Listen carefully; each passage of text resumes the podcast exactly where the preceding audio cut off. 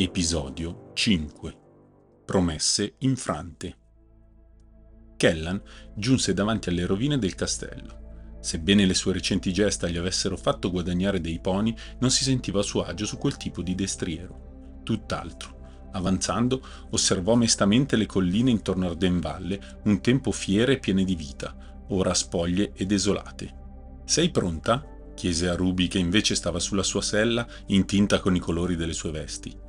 Come da suo nome, c'era parecchio rosso intorno a lei, il suo abito, la bardatura e il lungo mantello che copriva gran parte dell'animale. Non era esibizionismo, c'era una buona ragione per tutto ciò. Nascosta sotto i suoi indumenti custodiva una grande spada, la spada del ghiaccio eterno. La ragazza fece la bizzarra richiesta di avere una spada grande almeno quanto lei a Hilda, la strega, orfana della corona, pur di dimostrare le sue buone intenzioni, utilizzò le sue ultime risorse magiche per forgiarla e gliela donò. Ruby ne fu fin troppo felice e, ad eccezione di quel frangente, fu spesso orgogliosa di vantarsene in pubblico. Quello però non era il momento. Inoltre, come avrebbe potuto farlo vedendo la tristezza sul volto di Kellan? Sì, sono pronta, ma se pensi sia il caso di parlarne... No, esclamò Kellan. Faremo la cosa giusta. Punto. Nessun nemico si frappose fra loro e il portone del castello. Una quiete inquietante infestava quelle valli. Kellan conosceva bene quel silenzio. Era la pace che preannunciava l'arrivo di una tempesta. Il bestiame lo percepiva in anticipo e si nascondeva molto prima che la gente ne capisse il motivo. Quando videro lo stato in cui versava il cancello d'ingresso, la cosa fu ancora più ovvia. La proverbiale tempesta che di lì a poco li avrebbe travolti aveva già strappato tutti i cardini, la corruzione della maledizione ne aveva intaccato il legno e l'aveva fatto marcire dall'interno. Ciò che non riuscirono a spiegarsi erano quelle bruciature che lo solcavano, come se una pioggia di fulmini si fosse abbattuta su di esso. Gli incubi di Kellan si stavano materializzando. Durante il viaggio aveva sognato tutto ciò, un maniero spettrale infestato da guerrieri addormentati. Il castello non era più il rifugio che offriva riposo a valorosi guerrieri, né luogo che trasudava onore e gloria come lo era un tempo. Era ormai il pallido ricordo di tutto ciò, un posto in cui vecchie cicatrici si riaprivano. Kellan non aveva nessuna intenzione di avventurarcisi, ma aveva dato la sua parola e qualcosa dentro di lui si era attaccato a quel giuramento così come fa lo smalto allo scudo di un cavaliere. Non possiamo farci strada tra le guardie dormienti, disse. Faremmo loro del male. Ruby sollevò il sopracciglio. Hai idee migliori? Kellan frugò nel suo mantello. Poco dopo estrasse la mano e tirò fuori la seconda pozione che Troian aveva dato loro. Ruby sorrise. Sai che adoro il tuo modo di pensare? Questa volta però sarai tu a stare aggrappato a me. C'era qualcosa nel sorriso della ragazza che lo riportò alle belle avventure passate insieme, ai tempi migliori. Va bene, esclamò lui, ma pretendo un atterraggio morbido. Mmm, non ti prometto niente, rispose Ruby. Kellan legò i cavalli ad un palo. Vicino a loro lasciò due sacchi, foraggio per il resto della giornata, sperando che non avessero bisogno di più tempo per completare la missione. Prima di tornare dalla sua compagna, li salutò, come si fa con dei vecchi amici. Pochi secondi dopo si trovava già in volo. Ruby non era certo il tipo che contava fino a tre. Nonostante ciò, la sua abilità nell'atterrare si dimostrò migliore di quella di Kellan. Riuscì a sfruttare le sue possenti zampe anfibie per attutire il colpo pochi istanti prima di tornare in forma umana. Scrutarono l'ambiente. Nessun guerriero addormentato né occhi chiusi intorno a loro. Probabilmente Henriette non si aspettava che qualcuno piombasse in quel cortile senza attraversare l'ingresso. Il luogo era deserto. Ok, ok, forse Troian non era poi così male, ammise Ruby sottovoce. Dove si va ora? Kellan si portò una mano al mento e pensò. Se fossi una strega vorrei avere la sala del trono tutta per me. Giusto, Hilda diceva che Rietta è egocentrica, proseguì Ruby. Probabilmente sarà laggiù attorniata da servitori che le portano vino, cibo, uva e qualsiasi altra cosa desideri. Kellan storse il naso, aprendo la porta. Perché hai detto proprio uva? Non lo so, però in questi casi l'uva c'è sempre, replicò lei. Davanti a loro si stagliava uno sterile corridoio, buio e tetro, tappezzato di ritratti sbiaditi e deturpati. I pavimenti e le pareti in dura pietra rendevano l'aria al suo interno ancora più fredda. Sebbene ci fossero molte torce, nessuna di esse era stata accesa. Le uniche fonti di luci che illuminavano quella via erano il riflesso che filtrava dalla porta dietro di loro e il bagliore della maledizione che strisciava lungo il pavimento. Insieme i due eroi seguirono la tortuosa scia viola attraverso le stanze del castello. Passarono davanti a camere da letto vuote, sale da guerra depredate e armerie ormai sgombre. I loro sensi erano acutizzati al punto che lo squittio di un topo riecheggiava come il ruggito di un drago. Non c'era da stupirsi dunque se sentirono i passi di una donna ancor prima di vedere la sua sagoma. Nonostante la sua camminata fosse felpata, lo scricchiolio dei suoi stivali in pelle, lo stridio delle suola contro la pietra e persino il suo respiro strozzato la tradirono. I due ragazzi si gettarono sul muro a fianco della porta. Ruby sbirciò per prima, tenendo sempre pronta la lama al suo fianco. Quando lei fece cenno a Kellan di fare lo stesso, lui la guardò stupita.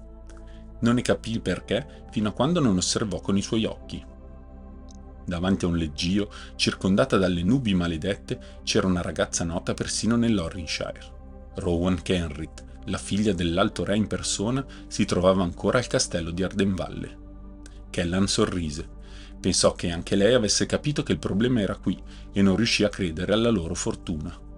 La lieta novella travolse il suo buon senso. Si precipitò nella stanza saltellando, mentre Ruby lo seguì abbassando la guardia. Rowan! esclamò.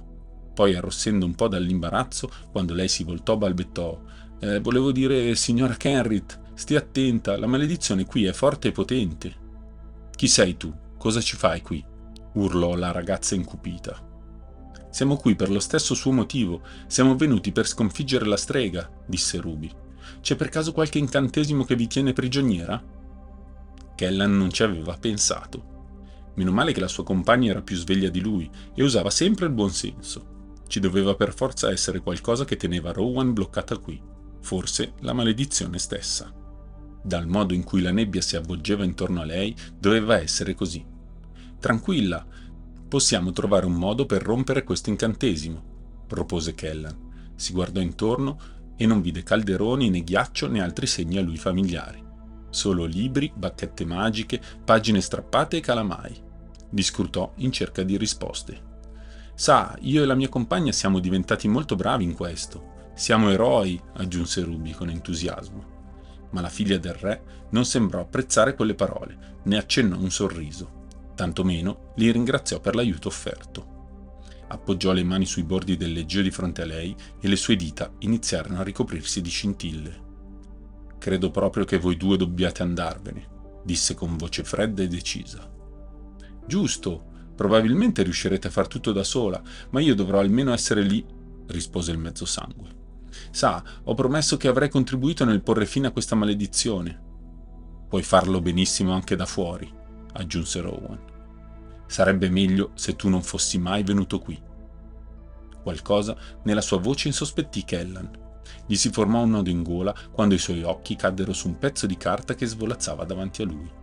La pagina, strappata da un quaderno di appunti, scritti con un inchiostro rosso tendente al bruno ed una calligrafia irregolare, recitava Tentativo numero 23. Non sono ancora riuscita a far addormentare nessuno, se non usando le buone vecchie maniere. Ad un tratto fu investito dalla dura consapevolezza. Non ebbe il tempo di elaborare la cosa, perché appena alzò lo sguardo, Rowan era avvolto in uno scintillante bagliore. La vista di Kellan svanì, tutto divenne bianco. Kellan, Kellan, svegliati! Non costringermi a buttarti addosso l'acqua putrida della prigione, eh? Giuro che lo faccio! Cosa? Prima che potesse rendersi conto di quello che stava succedendo, venne colpito in faccia da qualcosa di molto molto freddo. Quando riaprì gli occhi, Ruby si trovava di fronte a lui brandendo un secchio vuoto. Oh, ti sei svegliato, disse lei. Kellan si schiarì la gola. La corda che teneva legati i suoi polsi era già stata recisa, probabilmente dalla spada di Ruby. Ma un attimo, dove ci troviamo? E se questa è una prigione, come hai fatto a recuperare la spada? Guardati bene intorno, eroe. Sir Rowan ci ha stesi entrambi. Stava cercando di lanciare qualche incantesimo sulla tua mente quando mi sono svegliata, ma poi... Gli occhi di Kellan si posarono sulle guardie addormentate che giacevano faccia a terra sul pavimento. Lo sferragliare del metallo e lo scricchiolare del legno riecheggiavano ancora lungo le scale di pietra che portavano alla loro cella. Poi è arrivata la cavalleria. Credo che ora se ne siano andati per cercare la strega. Così ho preso la mia spada, sistemato le guardie e ti ho svegliato. Kellan si alzò in piedi, sollevò le corde che lo tenevano prigioniero, lasciandole poi cadere a terra. Tutte tranne una, la più corta, che strinse forte attorno al palmo. Quindi la principessa ci ha davvero traditi? Non so, pensava di aiutarci, disse Ruby perplessa. Continuava a ripetere che se fosse riuscita nel suo incantesimo l'avremmo ringraziata per quello. Sì, beh, diciamo che quello che ho fatto non è stato proprio un bel sogno, borbottò lui. Poi sospirò. Dov'è ora? Lassù? Sì, e credo che ci sia anche la strega. Qualcuno ha gridato il nome di Rowan e quella voce era piuttosto minacciosa. Allora forza, andiamo. Nel profondo del suo cuore, Rowan Kenrit sapeva che questa utopia era destinata a finire. Così come nessun addestramento l'avrebbe mai preparata per salvare la sua famiglia, niente avrebbe potuto prolungare questo periodo di tregua per l'eternità. Il tempo a lei concesso per stare con Henriette, studiando magie che avrebbero potuto salvare il Drain, era da sempre stato limitato. Ma sperava di avere a disposizione più di qualche settimana. Quando i cavalieri di suo fratello irruppero dai cancelli, fulmini e saette riempivano già il suo avambraccio. La strega invece, seduta sul suo trono, si impegnò nel comandare decine di dormienti tra le rovine, manipolando i sottili fili che arrivavano fino alle membra dei guerrieri. Rowan aveva cercato con fatica di addormentare i due ragazzi, plasmando un sogno apposta per loro. Henriette invece lo stava facendo per un intero esercito. L'ultima cosa che voleva intorno a sé erano distrazioni. Per mantenere la concentrazione le serviva aiuto. Ashiok, infatti, aveva abbandonato il reame per occuparsi delle sue faccende altrove e Rowan era l'unica sua risorsa. Almeno fino a quando il Planeswalker non sarebbe ritornato. Una falange di cavalieri si fece strada oltre le porte per contrastarli e Riet inviò contro i suoi, disposti diligentemente in due file proprio davanti al trono. La strega era sicuramente la migliore nel campo della magia del sonno, ma Rowan era una stratega esperta e capì subito che la situazione davanti a lei sarebbe presto volta al peggio. Lo schieramento di dormienti non sarebbe mai stato sufficiente per contrastare l'esercito di suo fratello. Per ordine di Sua Maestà l'Alto Re di Eldrain, arrendetevi! gridò una donna dalla prima fila. Rowan la fissò.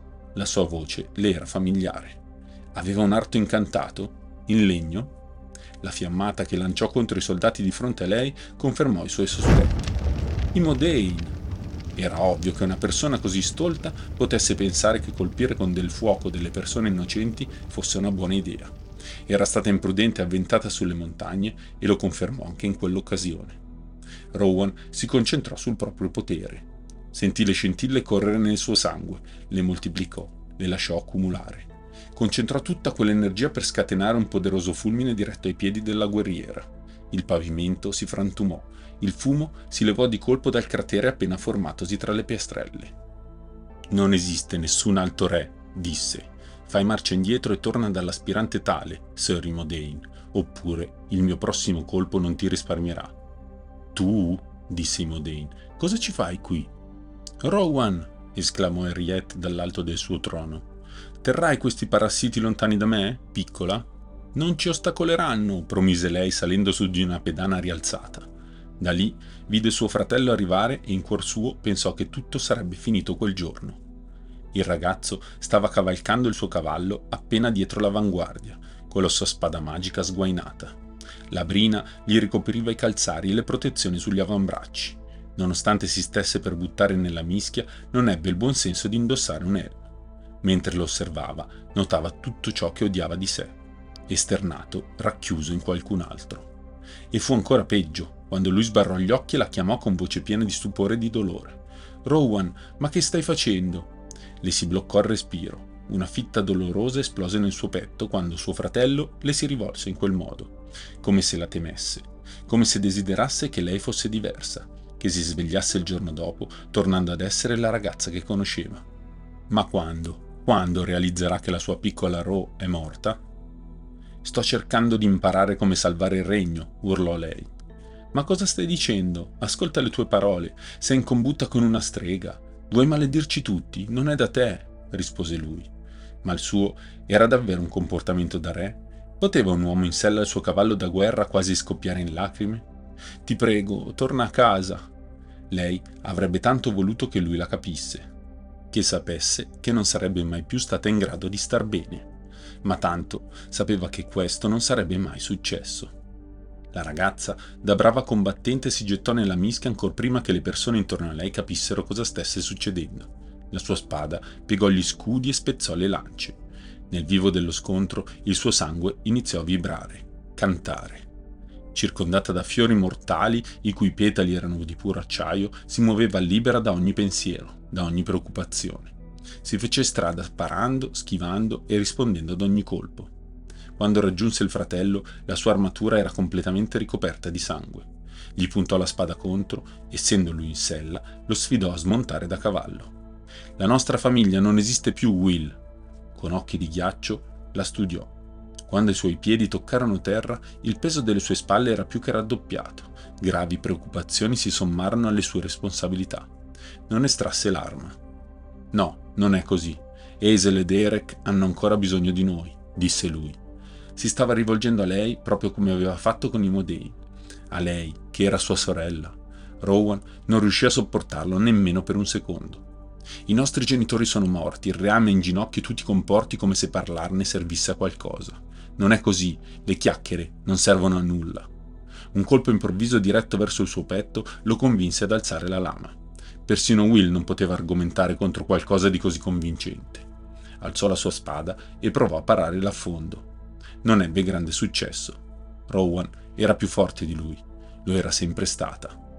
Sotto un'incessante raffica di colpi di spada perse terreno, passo dopo passo.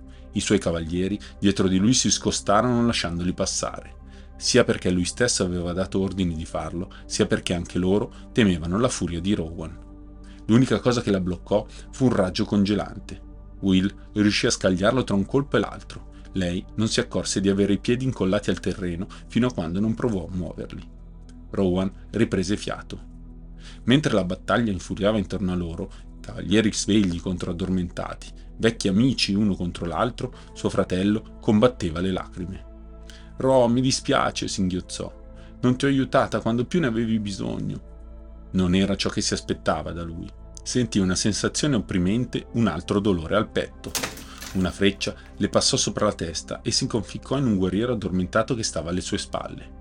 Lei non voleva osservare Will a lungo per paura di non riuscire più a parlare.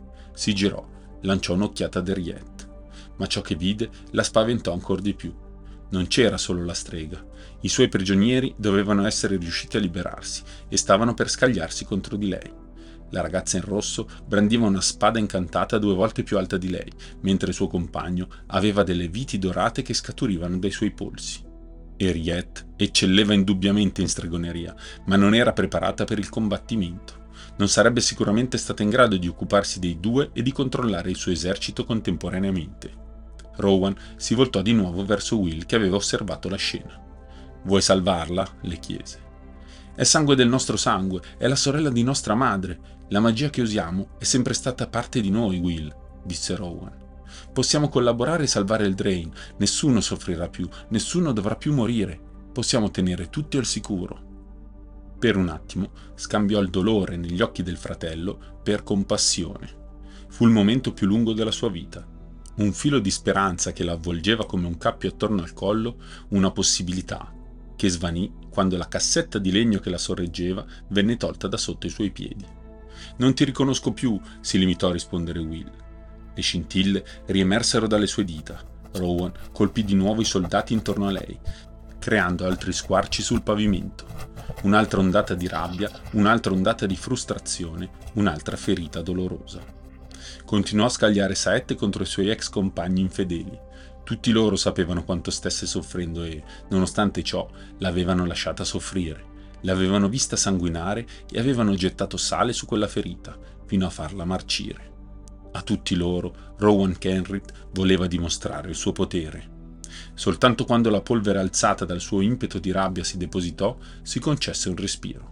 Si guardò intorno e dove si aspettava di vedere un cumulo di cadaveri carbonizzati, vide solo un muro di ghiaccio. scalfito, graffiato e a tratti crivellato, ma comunque in piedi.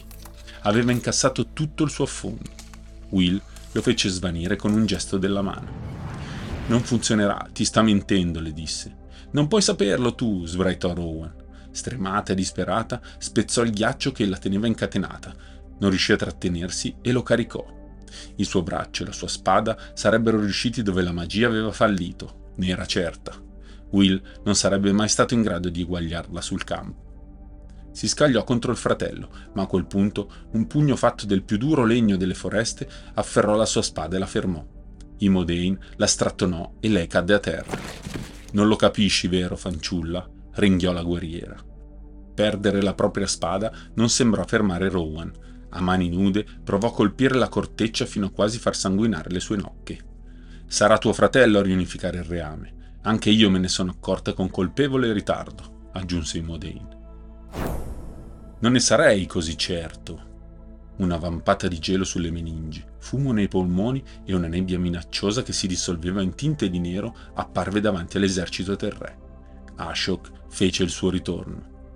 Un ghigno apparve sul viso di Rowan. Henriette, se disturbata, non sarebbe stata in grado di controllare quell'esercito, ma per Ashok quel semplice gesto risultava più che naturale. Immersi nel loro sonno, i soldati iniziarono a danzare e cominciarono ad attaccare il nemico con somma grazia, scansando i colpi in arrivo e sferrandone di altri con feroce precisione. Will non è l'unico ad avere amici, rispose una contenta Rowan. Non fu facile contrattaccare. Il Planeswalker si trovava al centro, circondato su tutti i lati dai suoi fedeli, guerrieri lieti di sacrificarsi per difenderlo. La falange di Will dovette separarsi per dare il proprio colpo.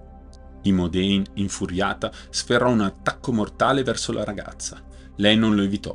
Il suo naso si ruppe e la scena che la circondava iniziò a roteare intorno a lei. Il sapore del sangue misto a quello del rame inondò la sua bocca. Ma ne valeva la pena. Li aveva fatti indugiare. La ragazza sapeva qualcosa che suo fratello ignorava. Sapeva che quell'esercito non aveva scampo ora che Ashiok era arrivato. Tutto ciò che doveva fare era solo resistere abbastanza a lungo in modo che Riet li facesse addormentare tutti. Rowan agguantò la sua spada dalla lama e toccò il volto di Modane con l'elsa. Un attimo di concentrazione le bastò per incanalare un flusso di energia lungo il suo corpo. Le scintille ricoprirono l'armatura della guerriera. Imodain iniziò ad urlare, allontanandosi per cercare di strapparsi l'armatura di dosso, ma lei non era l'unico suo avversario. Almeno una dozzina di cavalieri si erano accalcati attorno per difendere il fratello, mentre gli altri tenevano a bada i dormienti. 13 contro 1. A Rowan piacevano queste scommesse. Tutte queste persone sono qui perché credono nella stessa cosa in cui credevano i nostri genitori, e il Drain riunita. Non puoi essere tu a decidere cosa deve fare la gente, urlò Will. Lo dici solo perché sei sempre stato troppo debole per farlo, rispose Rowan. La tua diplomazia avrebbe fermato Oko, oppure gli Yorick? Tre delle guardie di Will crollarono di botto, colte da un sonno improvviso. In un attimo si unirono alla danza passando tra le fila nemiche. Un fendente in arrivo diede un'altra possibilità alla ragazza. Rowan si scansò all'ultimo e quando la spada scagliatale contro toccò terra, lei la impugnò dalla parte della lama. Anche in questo caso riuscì a scoccare un fulmine che risalì il metallo fino ad arrivare al corpo del cavaliere.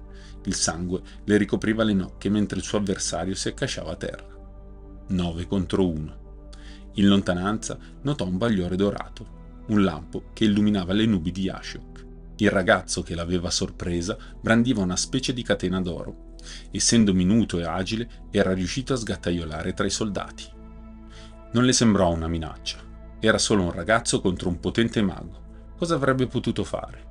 Le sue fruste dorate erano sicuramente appariscenti, ma non sarebbero servite a granché. Ritornò a focalizzarsi sul fratello. E se avessi parlato ai Firexiani, Will, credi che i nostri genitori sarebbero ancora vivi? Dolorante si scagliò di nuovo all'attacco. Per anni si erano affrontati e per anni ognuno aveva studiato la mente e le mosse dell'altro. Lei conosceva ogni suo trucco, ma anche lui non era da meno. E con le spalle al muro era ormai alle strette tentò di gelare l'aria intorno a lei, issare scudi improvvisati, ghiacciare il pavimento per sbilanciarla. Il potere è dunque così importante per te? chiese Will. Il potere è l'unica cosa che conta, replicò Rowan. Poi gli colpì un gomito con un fendente. Lui lasciò cadere a terra la spada. Una lancia venne scagliata dalla folla verso di lei, ma uno dei guerrieri addormentati si gettò immolandosi e fermando nella traiettoria. Un altro invece si occupò di punire con delle martellate al ginocchio il responsabile dell'attacco. Comprendi ora? Puoi portare qui tutte le persone che vuoi, Will. Non ha importanza. Guardati intorno. Il tuo esercito si sta rivoltando contro di te. Rowan studiò il volto del fratello sapendo che ormai anche lui aveva realizzato di non avere scampo. Lui si concentrò con tutte le sue forze, lanciò un ultimo potentissimo disperato dardo ghiacciato. Ma forse, per via della forza che aveva tentato di imprimervi, lei lo evitò facilmente. È finita, sussurrò lei. Ma il viso di Will cambiò. Apparve un debole sorriso. Con gli occhi superò la sorella e scrutò la folla. Cosa aveva detto prima? Non ne sarai così certo? Era il trucco più vecchio del mondo, eppure lei ci cascò. Si voltò per guardare dietro di sé. Il proiettile, fin troppo facile da evitare, aveva colpito il suo reale obiettivo, il petto di Ashiok. Quel ragazzo era un diversivo, in realtà non voleva affatto affrontare il Planeswalker. Rowan lo capì soltanto in quel momento. Volevano distrarlo giusto il tempo perché Will potesse preparare il suo colpo, e fu anche piuttosto potente. Raramente Rowan aveva visto suo fratello imprimere così tanto vigore in un incantesimo. Ashiok emise un gemito di dolore mentre il ghiaccio si diffondeva per tutto il suo corpo. A quel punto una nube di fumo nera lo inghiottì e in un attimo la sua figura sparì. In quell'istante Rowan, seppur stordita, ebbe una sensazione chiara che non provava da un po'. Quello era un salto planare. Ashiok possedeva ancora la sua scintilla. Il fumo si diradò giusto il tempo per farle osservare la cruenta scena in cui l'altra piccola prigioniera, salita sul trono, conficcò la sua spada nella gola di Henriette. Il cuore di Rowan sussultò. In quel momento in cui il dolore avrebbe dovuto prendere il sopravvento, la strega rimase calma e impassibile. Tra le rovine della sala del trono, tra cavalieri morti, i suoi occhi incrociarono quelli di Rowan. Un sottile filo, forse sorretto dalla maledizione stessa, talmente lieve che solo un occhio attento poteva notare, le unì Vattene da questo posto, le disse Riet. Quando i tempi saranno maturi ci incontreremo di nuovo. Rowan provò a risponderle. Ma io non posso perderti, non voglio perdere nessun altro. Non stai perdendo nessuno, non mi uccideranno, tesoro. Sono troppo deboli di cuore per farlo. Aspetteremo il momento giusto. La sottile linea viola che le univa si spezzò. La sua mente si svuotò, rimase sola ancora una volta. Ancora una volta, qualcuno a cui teneva si trovava in pericolo di morte. Se non avesse ascoltato il consiglio di Henriette, suo fratello l'avrebbe sicuramente catturata, imprigionata e avrebbe assoldato una schiera di stupidi guaritori pronti a riempirle la testa di idee su come guarire da una malattia che non aveva. Sì, perché come diceva lui, voleva cercare di capirla. Nel frattempo, però, Eldraine sarebbe rimasta divisa, nonostante l'esercito che Will aveva assemblato. Non era riuscito a riunire tutti e soprattutto se avesse ceduto, se avesse finto di stare bene, lui sarebbe rimasto alto re e lei sarebbe sempre rimasta la ribelle o peggio ancora sarebbe quella che è stata perdonata per le sue malefatte. Non c'era più modo di tornare indietro ormai, non c'era più modo di tornare a casa. Le rimaneva forza a sufficienza per un altro colpo. Rowan prese fiato. Proprio come aveva fatto a Strixhaven, lasciò che il suo potere si diffondesse in lei la luce pervase ogni cosa che la circondava. Rowan! gridò Will. Aveva ancora paura di lei, e questo era il problema più grande. Era difficile controllare il proprio potere quando ce n'era così tanto, eppure doveva provarci. Aggrottando le sopracciglia e stringendo i denti, plasmò l'energia mentre fluiva. Invece di puntare un bersaglio specifico, guardò verso il basso, convogliò tutto sotto di lei. Seguì un boato più rumoroso di una caduta di un gigante. Rowan si trovò sbalzata in aria. Dalla sua nuova posizione riusciva a vedere chiaramente le trame violacee della maledizione che si univano e si intrecciavano formando una ragnatela centrata intorno al castello. Cosa le aveva detto Royce qualche settimana prima? Se non avesse trovato il tempo per riposare, il sonno l'avrebbe colta, quando meno se lo sarebbe aspettato. E lo stesso era successo al reame. Quanti colpi aveva subito, quanti sogni erano stati infranti. Per tornare al vigore di un tempo, per tornare ad essere uniti, l'unica soluzione era forgiare di nuovo quei sogni, ricostruirli da zero. E per farlo avevano davvero bisogno di riposare. Come Rowan. Un giorno porterà la benedizione del sonno su tutta il Drain, ma in quel momento la cosa giusta da fare era andarsene. E Kellan doveva ancora sistemare diverse questioni in sospeso. Il re bambino prese in disparte lui e Ruby, disse loro che non aveva mai incontrato nessuno di così giovane e così coraggioso al tempo stesso, e che sarebbero sempre stati benvenuti a palazzo, proprio come membri di famiglia. Ma mentre diceva ciò, i suoi occhi erano neri, neri come nubi in tempesta. Non smetteva di scrutare dietro di loro. Kellan pensò che stesse cercando Rowan. Se fosse stato lui, se fosse stata sua sorella a fare tutto questo, anche lui avrebbe sicuramente fatto così. Non lo biasimò, non si offese perché gli sembrò distante. Lo capì. Stava sicuramente soffrendo. Ruby, non curante di tutto ciò, accettò di buon grado, ma si assicurò di poter portare anche Peter con lei. Il volto del re si incupì di nuovo, non tanto perché il cacciatore non fosse il benvenuto, ma perché quella richiesta sottolineava il tipo di rapporto che i due fratelli dovessero avere tra loro. Ad ogni modo acconsentì e come da Galateo aggiunse che gli avrebbe fatto molto piacere. Mentre i due dialogavano sui dettagli, Kellan si allontanò. C'era qualcos'altro che doveva fare. La sua amica si meritava tutto. Le sue imprese erano state sicuramente degne di quei riconoscimenti.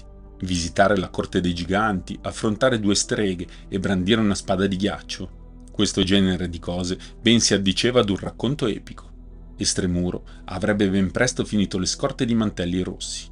La lasciò divertire, le permise di prendersi ciò che le spettava. Si allontanò dalla gloria e dall'onore che entrambi avevano meritato.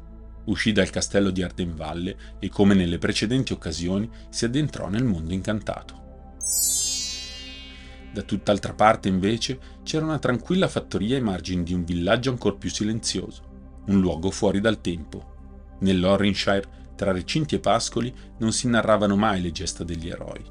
La quiete colpì le orecchie di Kellan in un modo nuovo mentre percorreva il sentiero che lo portava alla fattoria della famiglia. Non era mai stato così felice di sentire belati e rumore di asce che, in lontananza, tagliavano la legna. Dopo tutto ciò che aveva passato, il silenzio era ciò che ci voleva. Quando passò accanto ai Cotter, i ragazzini lo guardarono come sempre. La cosa peggiore fu che una parte di lui li temeva ancora anche sapendo che non era proprio il caso. Si era dimostrato forte e coraggioso, quindi con fierezza gonfiò il petto e sfilò davanti a loro. Quando capì che non avrebbero mosso un dito, tirò un sospiro di sollievo. Hex fu il primo della famiglia a salutarlo. Attraversò di corsa gli ordinati filari di rape con la lingua penzoloni che lasciava dietro di sé una scia di bava. Giunto davanti al suo padrone, gli leccò la guancia e lui, a sua volta, ricambiò le effusioni e si lasciò andare in un altro sospiro. Non importava dove fosse stato o cosa avesse scoperto di sé e degli altri. Ex sapeva ancora chi era. Kellan si caricò sulle spalle il cane che abbaiava e si incamminò verso la collina. I versi dell'animale non passarono inosservati. Ronald spuntò dalla fattoria con l'ascia ancora sulla spalla. Quando vide la scena, la lasciò cadere a terra e si mise a urlare: Tesoro, Tesoro, è a casa! Il nostro ragazzo è a casa! Lo invitarono ad entrare insistentemente. Lacrime di felicità sgorgarono dagli occhi della madre, che nell'attesa aveva confezionato un capospalla per lui. Glielo donò. Da quanto tempo lo stava preparando? Come aveva fatto a finirlo in così poco tempo? Ogni filo che lo componeva era splendido e dal colore intenso. Spaziava dalle tonalità di azzurro più profondo fino ad arrivare al giallo. In alcuni punti c'erano addirittura sottili fili di vero oro. I colori ed i materiali impiegati avrebbero fatto scalpore nel villaggio, ma tutti quei dettagli non sarebbero passati inosservati anche in città vere e proprie come Estremuro. Il motivo raffigurato al centro era un tributo all'Orrinshire, fatto di alci che si rincorrevano tra olmi e faggi. Lungo i polsini c'erano primule in fiore. Sotto una tasca una ragazza contemplava il suo riflesso in una pozza d'acqua limpida. E la fodera poi. La ragazza era di nuovo presente, ma in questo caso seguiva un uomo con la pelle striata di blu. La mascella di Kellan si spalancò abbracciò la madre esclamando quanto fosse ammaliato da quell'opera d'arte e confessando che non avrebbe potuto accettarla né tantomeno indossarla per il timore di rovinarla. Lei sorrise, lisciandogli i capelli. È molto gentile da parte tua, Kellan, ma l'ho incantato. Kellan si voltò di nuovo verso il cappotto. Tentò di premere con le dita sul tessuto come se la magia fosse una cosa che si potesse sentire e far trasudare dalla stoffa. Davvero? Beh, tua madre non ha passato cinque anni come apprendista strega per nulla, rispose lei sorridendo. Ronald, ci prepareresti un po' di tè? Certamente, ma prima dovrò andare a prenderlo dai Brown. Ho sentito che Gretchen ha appena fatto arrivare questa nuova... Si stava già infilando il cappotto, che in confronto al suo sembrava uno straccio e si stava dirigendo verso la porta quando Kellan la chiuse e sollevò il sopracciglio. C'è qualcosa che non va, disse il ragazzo fissando la madre. Sei diventato più astuto e intelligente, vero? rispose lei guardando il cappotto. Kellan si mise comodo a tavola di fronte a lei. Non si sentiva granché intelligente, ma aveva un'ipotesi su cosa significasse e su ciò che stava succedendo. Cosa volevi dirmi? continuò fissandola di tuo padre e di me, rispose lei. Il tuo padre naturale. Sono sicura che il Signore benevolo ti abbia detto tutto quello che sa di lui, ma io ho pensato fosse meglio che tu lo potessi conoscere per come l'ho conosciuto io. Kellan sorrise con il cuore che batteva forte. In realtà non mi ha detto nulla di lui. Come? Ma la tua missione? Gliel'ho impedito io, ho detto che volevo tornare a casa per sentirlo dalla tua stessa voce, disse Kellan, quando saresti stata pronta. Calò il silenzio mentre le lacrime caddero copiose dagli occhi di sua madre. Lei gli strinse la mano e lui fece lo stesso, prese coraggio e iniziò. Come hai potuto immaginare, ho conosciuto tuo padre durante il mio addestramento. Ero nel bosco a raccogliere della bella donna, quando vidi una figura distesa tra i fiori. Quando mi invitò a sedermi, pensavo stesse scherzando si offrì di darmi tutte le erbe di cui avevo bisogno in cambio di una semplice conversazione. Visto che lo riconobbi come spiritello, gli feci promettere che si trattasse davvero soltanto di una conversazione e mi ci misi a parlare. Si presentò dicendo di chiamarsi Oko e che era nuovo di Eldrain, appena arrivato. Disse di non provenire da nessuno dei regni e che necessitava di conoscere meglio il posto, tanto più se a descriverlo fosse stata una bella ragazza. L'uomo dai tratti blu sul mantello era dunque il suo vero padre. Oko, sagoma tra i fiori di bella donna. Il tono della madre divenne sognante, pieno di sospiri. Era la prima volta che qualcuno mi diceva che fossi bella e mi incuriosì molto che ci fossero dei regni oltre a quelli a me noti, al che, naturalmente, gli feci mille domande. Lui rispose di buon grado, sempre a patto, che io gli raccontassi tutto della nostra patria. Rimanemmo a discutere così per ore, tra foglie e fiori finché capimmo che avremmo dovuto rincontrarci di nuovo. Un altro regno? Ma ti ha detto come si chiamava? L'ha fatto, anche se ad essere sincera non riesco proprio a ricordarlo. Ma disse che era una terra in cui fate e spiritelli regnavano sovrani. Inoltre trovò assurda l'idea che gli umani dovessero competere con loro e si lamentò di non poter affrontare direttamente Talion. Tutti i giovani parlano così, pensai, e noi lo eravamo parecchio allora si appoggiò alla sedia. Negli anni successivi sentivo la sua voce provenire dagli animali, dagli alberi o a volte anche dai prodotti del forno e sapevo che quel segnale significava che dovevamo incontrarci.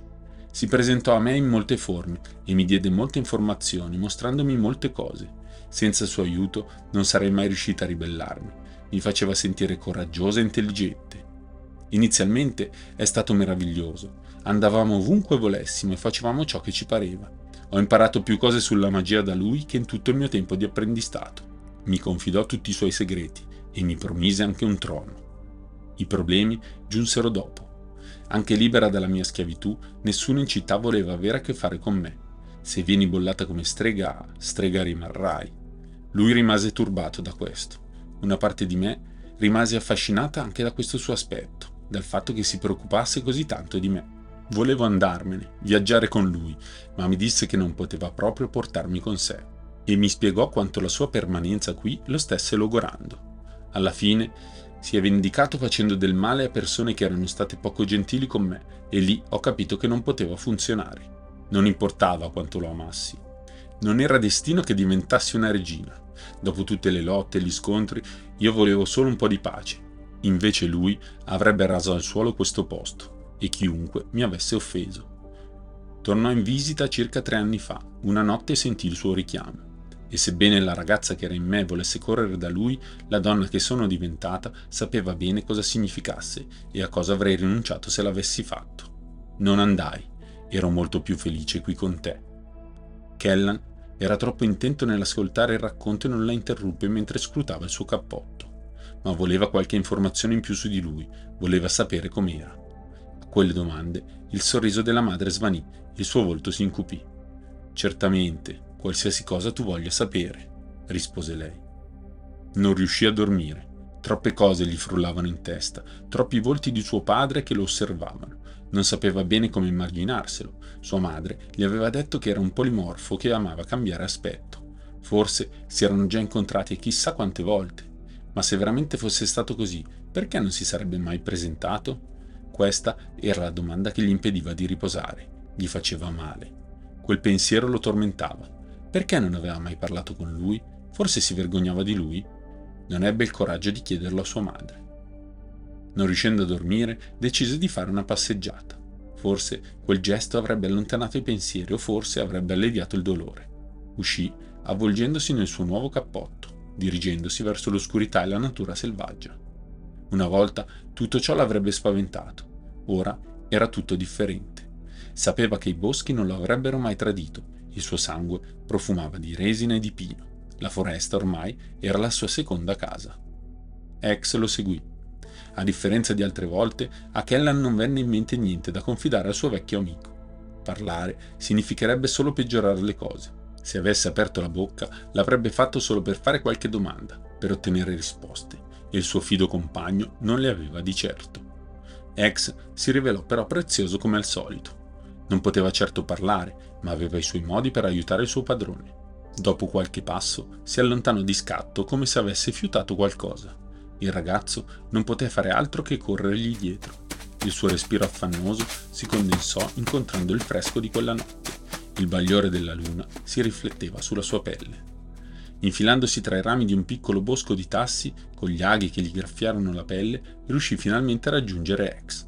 Il cane si voltò, abbaiò una volta e assunse la tipica posizione di puntamento, mirando dritto a un portale? Doveva proprio essere qualcosa del genere. Composto da una serie vorticosa di triangoli intrecciati, sembrava contenere uno specchio avvolto nelle nubi. Il contrasto col paesaggio era molto pronunciato. Sembrava quasi alieno, sotto i rami ondeggianti degli alberi che facevano da cornice. Osservandolo, Kellan non poté non notare quanto fosse differente dai portali che conosceva, quelli creati da Talion. Scrutandovi attraverso, vide l'estremità opposta e non riuscì a riconoscere né il regno fatato né alcun altro paesaggio di Eldraine. Un senso di smarrimento colpì il ragazzo. Allora Troian diceva il vero. Esistevano altri regni fuori dal reame. Anche sua madre gliel'aveva confermato riportando i racconti del padre. E se questo fosse il modo con cui lui riusciva a raggiungere il suo mondo? Oppure era una prova? Suo padre doveva vivere in un luogo diverso da Eldraine e se fosse lì, dall'altra parte? Kellan avrebbe potuto fargli tutte le domande che aveva in mente, avrebbe potuto chiedergli perché non si fosse mai presentato. Fece un passo avanti. Promise a se stesso che avrebbe dato solo una rapida occhiata. Avrebbe solo dovuto ricordare il modo in cui era entrato e poi sarebbe stato in grado di ritornare indietro. No, non stava davvero abbandonando casa sua, stava solo facendo un giretto, nulla di più di quando sua madre gli chiedeva di andare al mercato sarebbe ritornato subito. Si girò verso Ex, gli abbracciò il muso, lo carezzò e attraversò il portale. Sveglia, non tutto è perduto. Sono tornato per voi. La voce era fredda e familiare.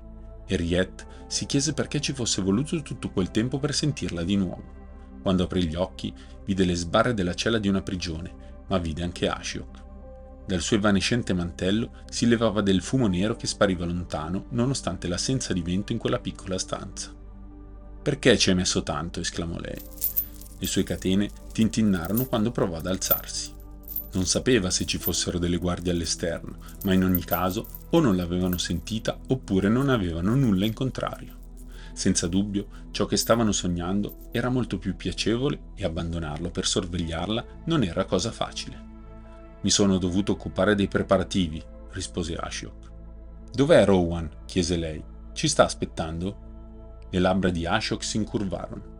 No, non è ancora pronta per ciò che deve essere fatto. Il viso di Harriet tradì il suo disappunto. Ma se le darai la possibilità di imparare, sono certa che il fato ci esorta a percorrere nuove vie, verso mete distanti da qui. Imparerai molto e se lo desidererai potrai ritornare ed educarla. Inoltre, per allora avrai una schiera di servitori che si occuperanno del tuo nuovo regno. Bene, questo la rassicurò. Rowan sarebbe stata meglio da sola e nel frattempo, se lei fosse riuscita ad assicurarle un nuovo regno, sarebbe stato sicuramente meglio. Alzò le braccia, mostrando i polsi incatenati. Ashiok posò la mano sulle catene. Ti porterò lontano da qui, Harriet. Molto, molto lontano. Lontano da una cella? Caro mio, questa è solo una bella notizia, rispose lei. Non rise a quella battuta. Ashok non era per questo genere di cose. Il buio calò sulla cella, la avvolse come un mantello gettato su una cassa d'ebano. Si udì il suono delle catene cadere a terra scalfendo il pavimento in pietra e poi solo silenzio. Il mattino seguente, quando le guardie si sarebbero risvegliate, esaminando le sbarre integre e perquisendo la cella, non avrebbero trovato alcuna traccia della strega.